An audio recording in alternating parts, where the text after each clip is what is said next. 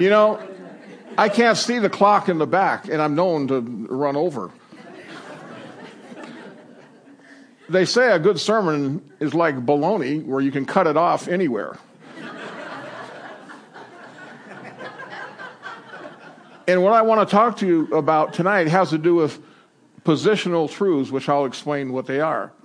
The moment you get saved, there's at least 50 things that happen. I can't get through all 50 of them, but I can give you a couple examples when we get there, and you'll get the point. So, whether I go through three of them, or five of them, or six of them, when it's time, I'll cut the baloney off, and it'll be fine. Let's pray. Lord, I asked for your help tonight because I felt like I needed it, and I'm not sure if you've pushed the help button yet. you know how emotional I can get. And in that first song, I almost lost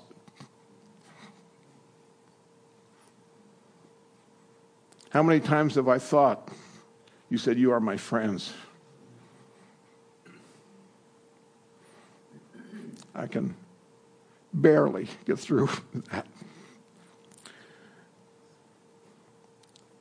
Tonight, I pray that you will show the people how to live an abundant life, how to have joy unspeakable and full of glory. Open the eyes of our understanding. Help us to behold wondrous things out of your word tonight.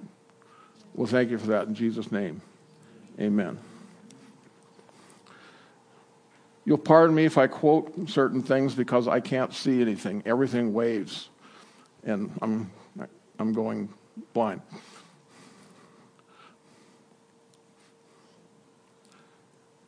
There's a four year old boy on a third story of a building that was on fire, raging in flames. Nobody could get to him. He couldn't get out, he was trapped. The men down below said, Jump, we'll catch you. But he didn't believe them. Firemen are supposed to be your friend. They had a net. Jump. Trust us. You'll be okay. Jump. He wouldn't do it. But then his father hurried around the corner. corner.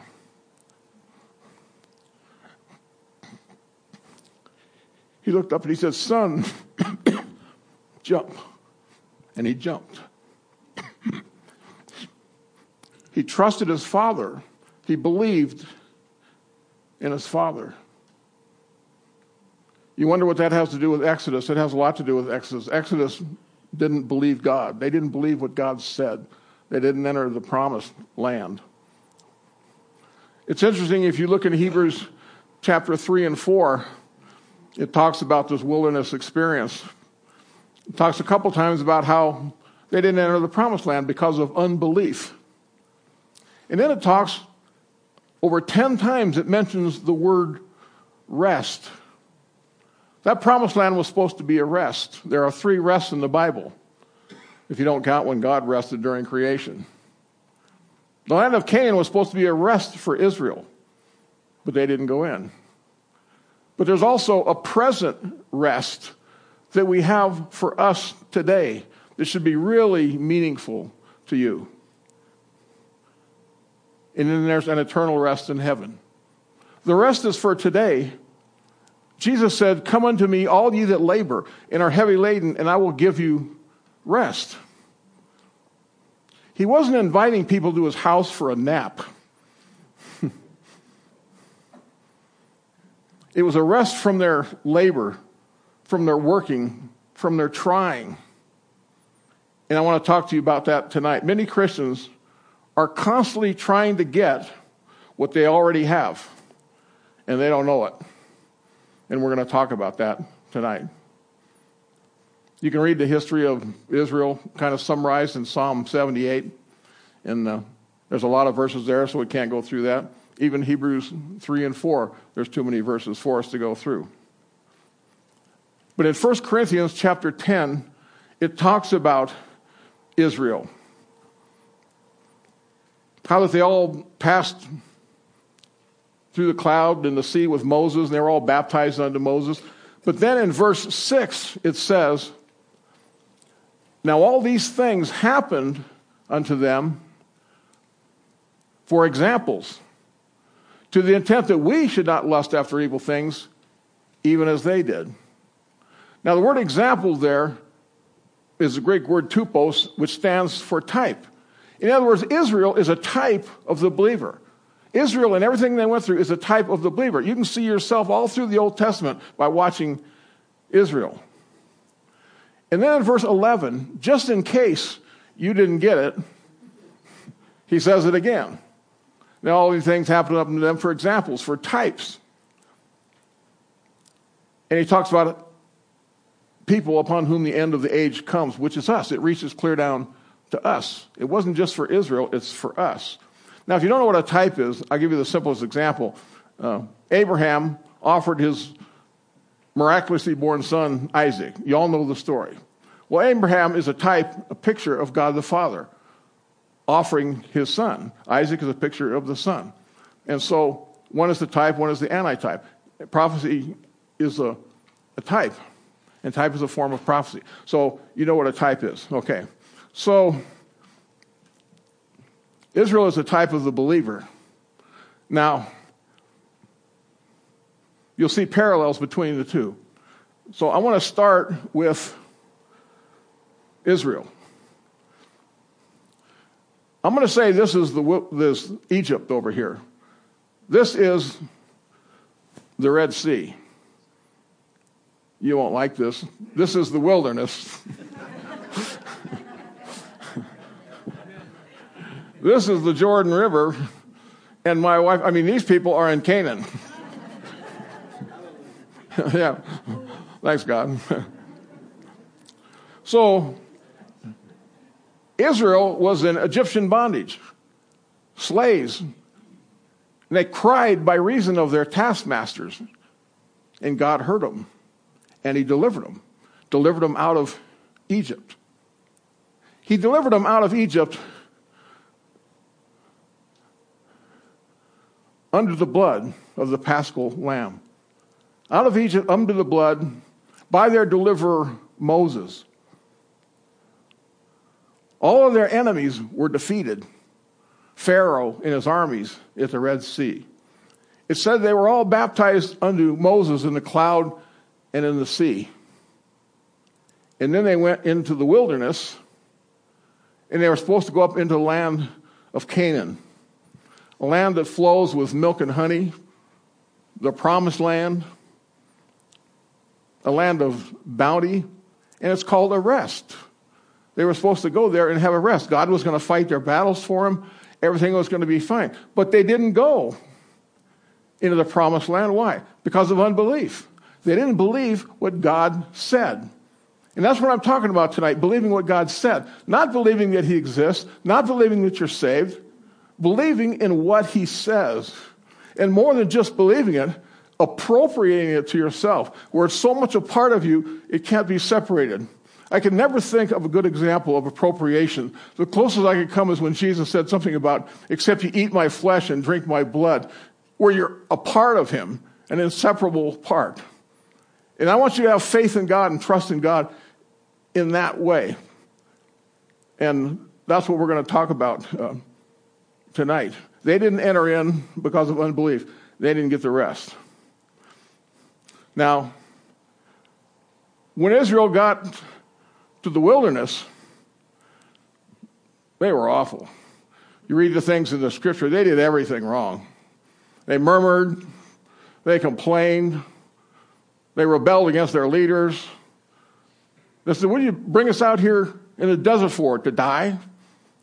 Can God furnish a table in the wilderness? We want the leeks and the onions and the garlics of Egypt. They wanted to turn around and go back. I like that song that says, Shall I go back into the world? Oh, no, not I, not I. shall I go back into the world? Oh, no.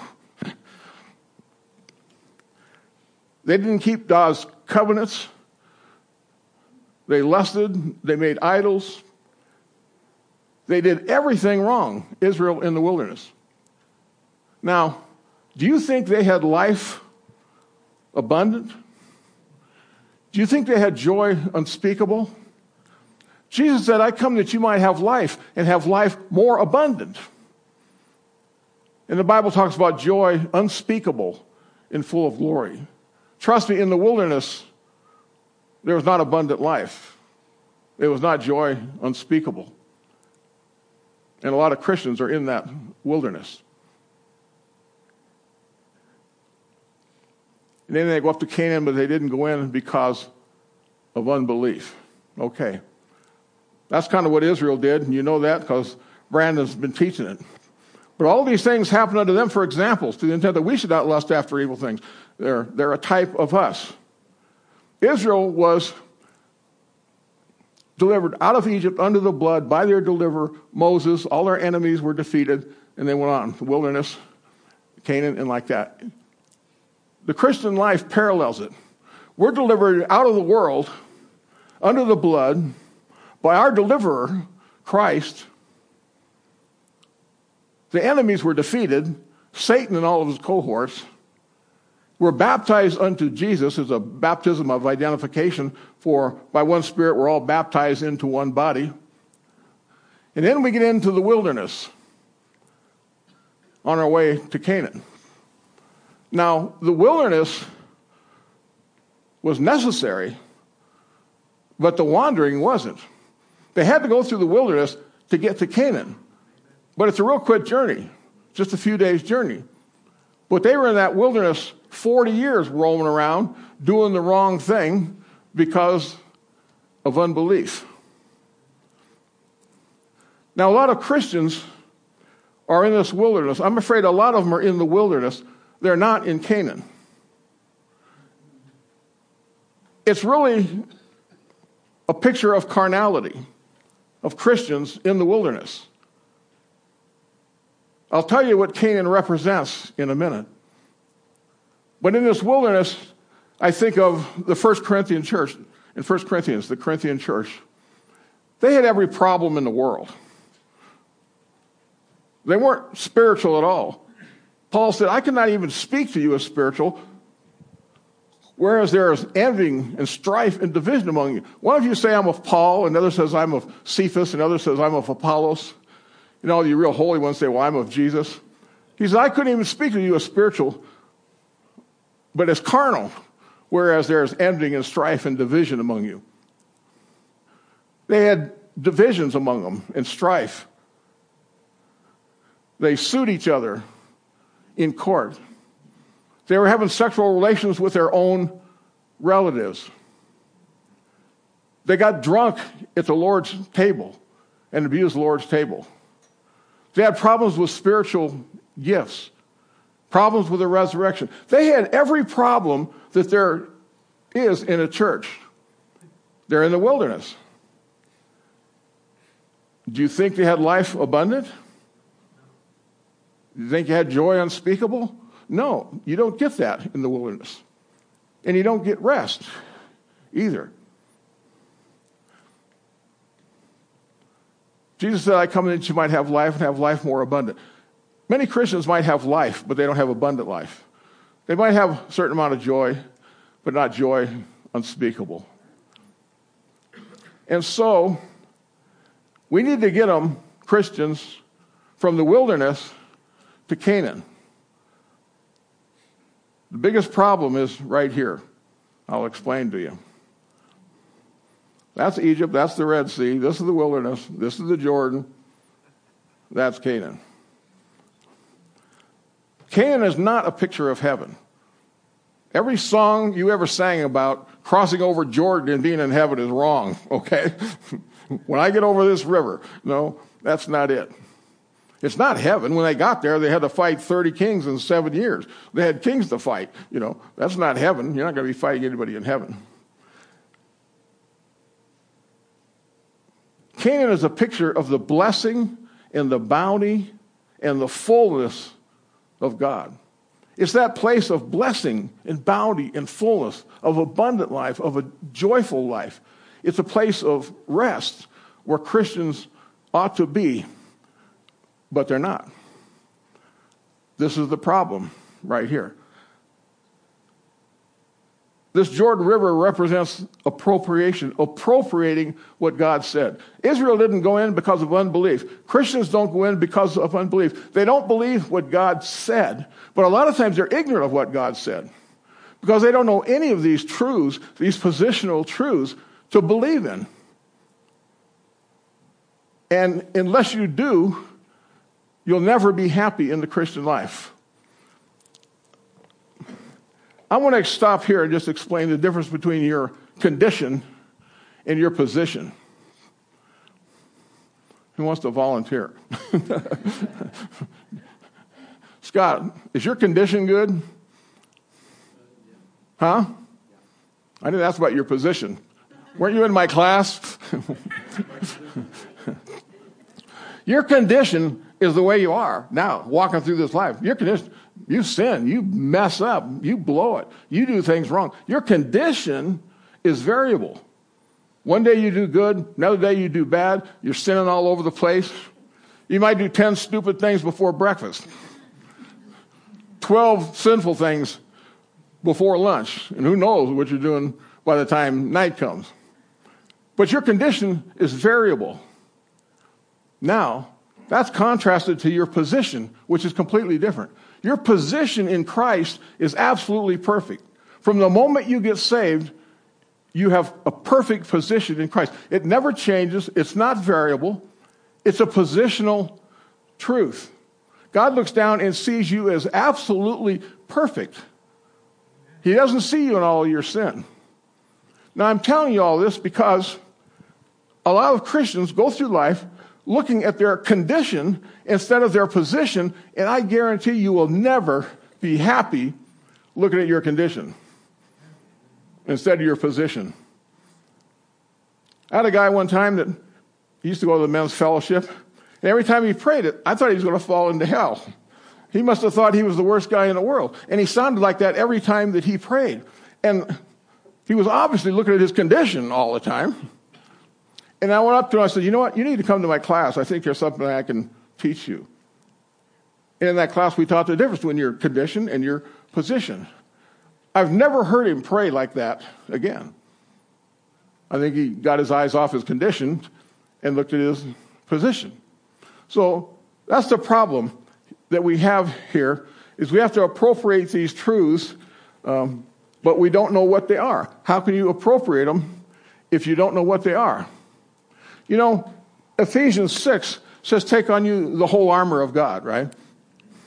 The sword of the Spirit, which is the Word of God. It talks about the helmet of salvation, the sword of the Spirit, which is the Word of God, the breastplate of uh, the shield of faith, the breastplate of righteousness, your loins girded about with truth, your feet shod with the preparation of the gospel of peace.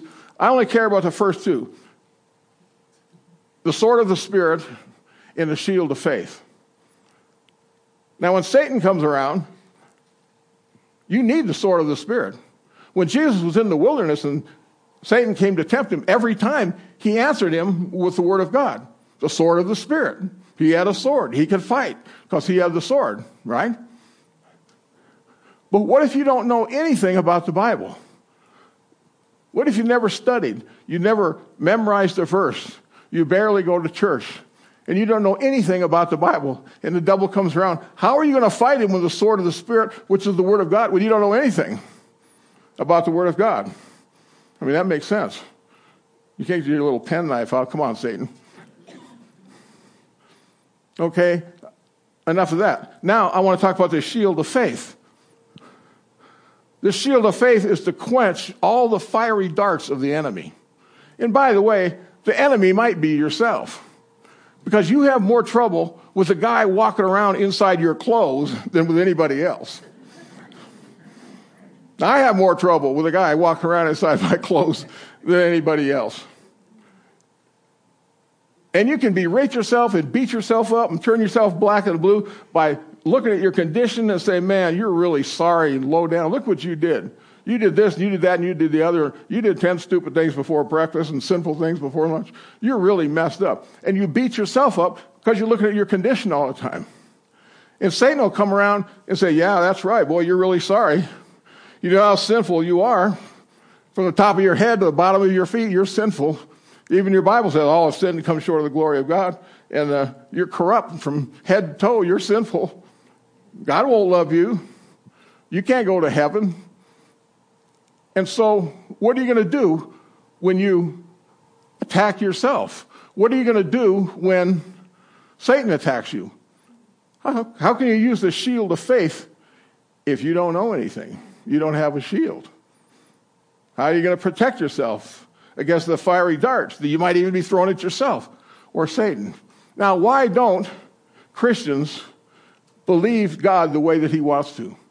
Why don't they appropriate the truths of God? One is they don't know them, right? Secondly, they don't get into Canaan because they're looking at their condition all the time and not their position. The place of abundant living and joyful living, of blessing and bounty and fullness of God. They'll never get in there looking at their condition. They won't even feel qualified to go in there. The only way you can get in there is to understand your position. But if you never looked at the Bible and you don't know any of these positional truths, how can you use them as a shield of faith? Example, we have access to God. That's a positional thing. Since you're saved, we can go to God anytime we want to. That's a positional thing. Satan come along and say, Oh boy, God doesn't want to be near you. You're sinful. God is holy. He won't allow any sin in his presence. You can't go and talk to God. He's sinful. Don't you remember in the Old Testament? They couldn't even approach the mountain where Moses went up. It was dark and thunder and lightning, and you had to stay away or you would die.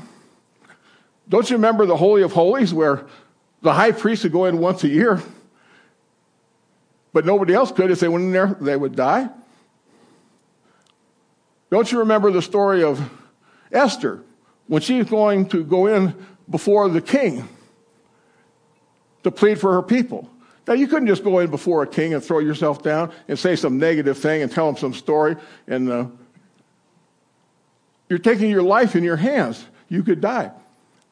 They don't want to hear anything like that. That's why she said, If I perish, I perish. I'm going to go in before the king. So people back then didn't have access to God, but we do. So the devil comes along and says, No, God doesn't want to talk to you. You don't have any access to God. Oh, really? Shield of faith. God said, Come boldly before the throne of grace in time of need. I'm protected from you, Satan, because of my shield of faith. But if I didn't know I could come boldly, I wouldn't be protected. Now, there's a lot of reasons, I think, why Christians don't believe God. One is because of ignorance. They just don't know what they're supposed to believe in and what they're not. They're trying to get all the time what they've already got, and they don't know it. I've said that a million times. Christians are always trying to get what they've already got, but they don't know that they have it. There are reasons why people can't believe God, have a hard time believing God because of their past, for example. If you had a really abusive father, let's say, he was stern and he was austere, and you could never do anything right. He had this high bar mentality. You jump five feet, well, you should have jumped six. You jump six feet, well, you should have jumped seven. You can never jump high enough. He's always raising the bar on you. You never measured up. You were never good enough. He was always critical. You got C's in school, you should have got a B. You got a B, you should have got an A. Dad, I got an A. Uh, you should have taken harder classes. no matter what you did, it isn't good enough. I mean, and you didn't feel worthy of anything. What did my father give me for an allowance, Mary? She said, traveler's checks. That's what you can feel like with God. He doesn't, he doesn't like me, you know. He said, Denny, you don't have an inferiority complex. You really are inferior, you know. so you get this real stern, austere father, and the problem is transference. You're a Christian and you transfer all that over to God, over to your Heavenly Father. But that's a mistake. Your Heavenly Father isn't anything like your earthly Father. But you're thinking, oh, God is austere and He's rigid. And I can never do anything right and I don't measure up. See, you're looking at your condition. I don't measure up. No matter what I do, it's wrong. But that's wrong because your Heavenly Father's not like that. Let me say this. By the way, I don't know where I'm in my notes. I don't care. Sometimes the problem is not the problem. The way that you look at the problem is the problem. Like that's access to God. You say, I don't have access to God. That's not true. You think that's your problem. But the problem is not the problem. The way you look at it is the problem because you do have access to God. See? And so uh, that's true. So people have these feelings. So, how do they believe God? How do they believe their Heavenly Father? How are they going to take the jump out of a burning building when they never trusted Him before? He always let them down, and they don't know what to do. And a lot of people are just really insecure. Now, I told my class if you have emotional problems before you're saved, and then you get saved, guess what you are now? You're a Christian with emotional problems. I know if any man be in Christ, he's a new creation. Old things are passed away. Behold, all things are become new. But believe me, there's no zap of heaven. Some of you think you get saved and there's a zap of heaven and everything is better right away. That's not true. All your problems go away. No. It's just a path strewn with rose petals. No. The Christian life has a few thorns along the way. There is no zap of heaven. And so they have these emotional problems that keep them from believing and trusting God. Let me put it this way. Let's say you have a really severe wound on your hand, so bad that you can't hold anything without dropping it. Somebody hands you something and the wound is so bad, you drop it. Some people have a wound in their mind because of their father, because of other things. And so they go to God, and if God wants to hand them anything, they can't hold on to it because of the wound that they have.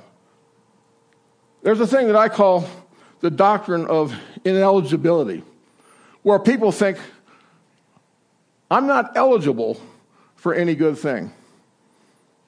I don't deserve it. I've seen my life, I know how I am. I'm not eligible for any good thing. So God says, Come over, believe me, I got all these good things for you. No, I can't, I'm not eligible. I'm not worthy. They're looking at their condition and they're not worthy. And so they can't hold on to the things of God and don't believe God and, and like that. They feel inferior. By the way, Christians that feel inferior, I have a new sister that I never met for 70 years.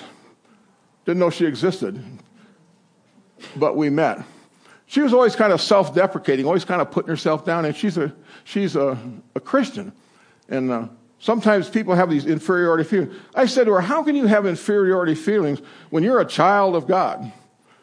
When God gave his only son to die for you, you must be worth something when the Bible talks about the pearl of great price. Everybody thinks the pearl of great price is Christ.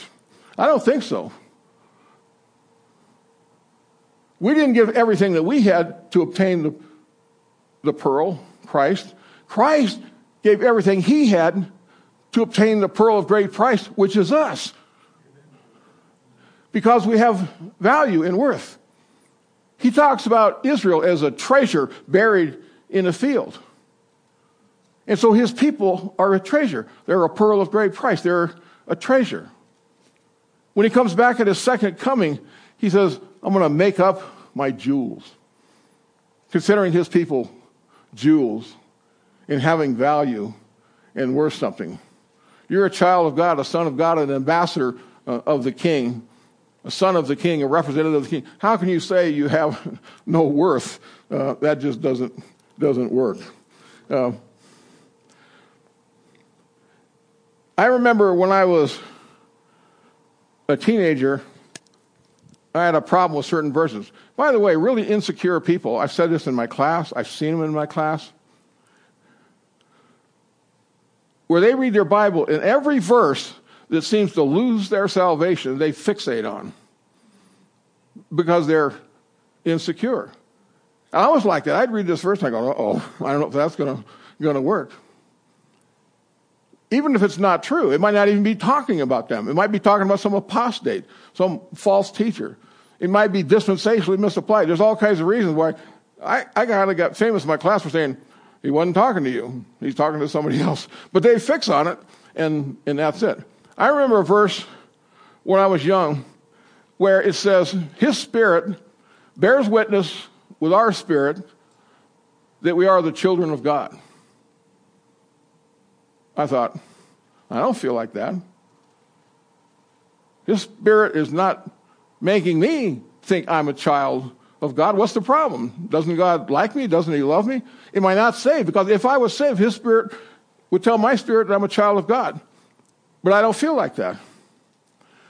It was years later that I realized there's two spirits there. There's the Spirit of God, and there's your human spirit. And they're not agreeing. That's why you don't feel like that until your spirit and God's spirit are saying the same thing, then you have problems with that. And I had problems with that until I kind of figured that out. Now, I want to tell you something about Christians. They try too much, but they shouldn't. Somebody said to me one time, stop trying and start trusting. That doesn't sound right. Stop trying, start trusting. What am I not supposed to try? I'm a Christian, but I'm not supposed to try. No, stop trying and start trusting. The just shall live by faith, not by trying, not by figuring, but by believing what God has said. Trust God for what He said. You don't have to try. Christians are always trying for things that they already have and don't know it. You know, there are people trying to get acceptance with God. Why are you trying to get acceptance with God? Ephesians says we're accepted in the beloved. We're already accepted. We don't have to strive and work and earn and merit favor with God. There's people, they climb 10,000 steps on their bloody knees to try to get favor with God. There's asceticism where they deny themselves and don't eat and they're starved. There's cults of filth where the dirtier they are, the holier they are. Guys that sit on top of poles, hundreds of feet high for days and days and days at a time. They try to do all kinds of things to get accepted by God, but we're already accepted and they just don't know it. One thing that kind of keeps you out is sin. You know, sin will keep you from this book, or this book will keep you from sin. You, know, you can't have joy and all that, you know, with a lot of sin, but everybody's going to sin. God knows that. But all of our sins were forgiven. God said He took all of our sin and cast them behind His back. He's buried them in the deepest sea. He separated them from us as far as the east is from the west. He's nailed them to the cross. He's wiped them out. Though your sins be as scarlet, they shall be made white as snow. Though they be red like crimson, they shall be as wool. Your sins are forgiven, all of them, past, present, and future. Now, let me tell you something. God saw all of your sin when He decided to save you. Scarcely for a righteous man will one die, but Jesus, while we were yet sinners, died for us. What sins? the sins we already did? No. He saw every sin you will ever commit. He's seen sins that you haven't done yet. He saw them all. He sees them all. And he forgave you anyway. Everything with God is the eternal now, the eternal present. He sees it all at once. Now, you watch a parade, Rose Parade, five miles long. You see the beginning of the parade, you see the middle of the parade, you see the end of the parade. That's not how God is. God sees the whole parade at once, He sees it all. He saw your whole life, and He forgave you anyway. And He died for you with His vicarious substitutionary death. He died for you, the just for the unjust, in our place and in our stead. He died for us. Isaiah 53 says, He was wounded for our transgressions. He was bruised for our iniquities. The chastisement of our peace was upon him. All we, like sheep, have gone astray, and the Lord has laid on him the iniquity of us all.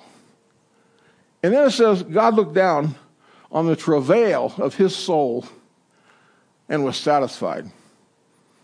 The law of God was satisfied because of Jesus.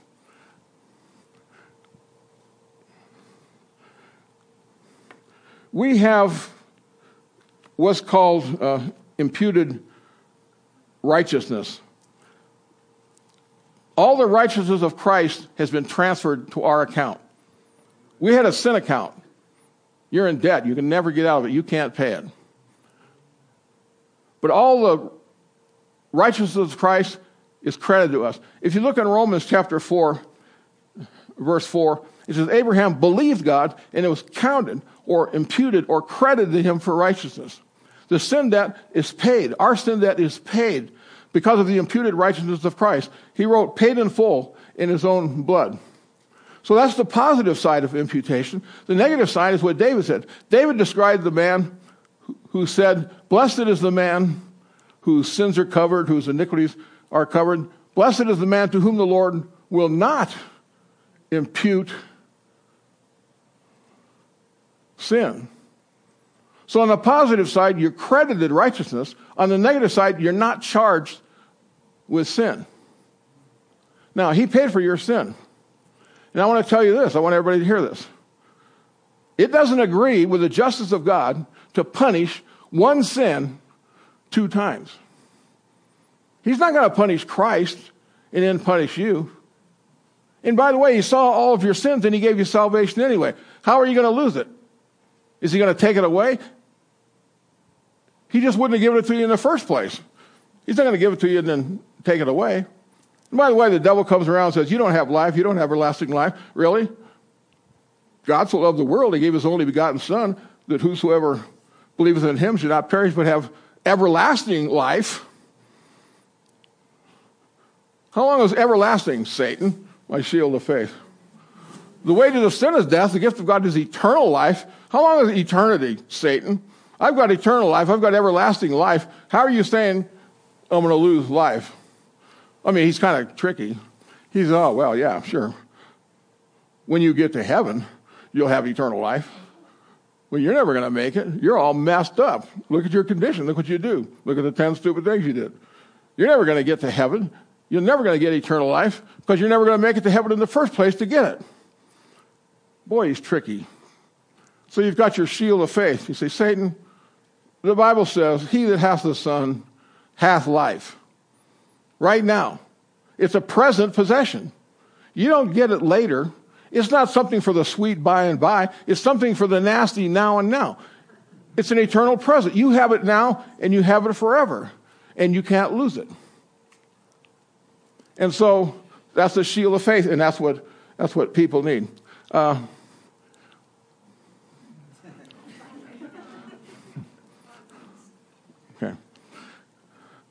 So Christians need to get into to Canaan, but they have a lot of reasons why they don't. But they need to learn to appropriate what God says, and they won't have any trouble. Israel had a rest, didn't make it. There's an eternal rest, but this rest, this for us now, is a place where we can go and rest.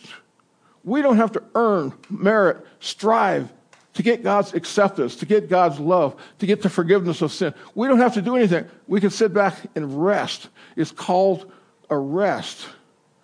And that word means a lot to me. And if you've been really tired, worn out, you know what it means to have a rest. A rest from all your labors. I don't have to climb any steps. I don't try to have to be accepted of God. The Bible says there's no condemnation to those who are in Christ. It says we're not appointed unto wrath. I don't need to worry about any of that because all my sins have been uh, covered and forgiven.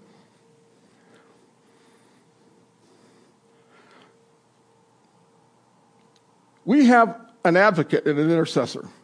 If any man sin, he has an advocate with the Father. We have an intercessor. That's like a lawyer. Jesus Christ is the Perry Mason of the universe. He's the defense lawyer of the universe, and he never loses a case. I never saw Perry Mason lose a case. Now, Revelation 12 says Satan is the accuser of the brethren.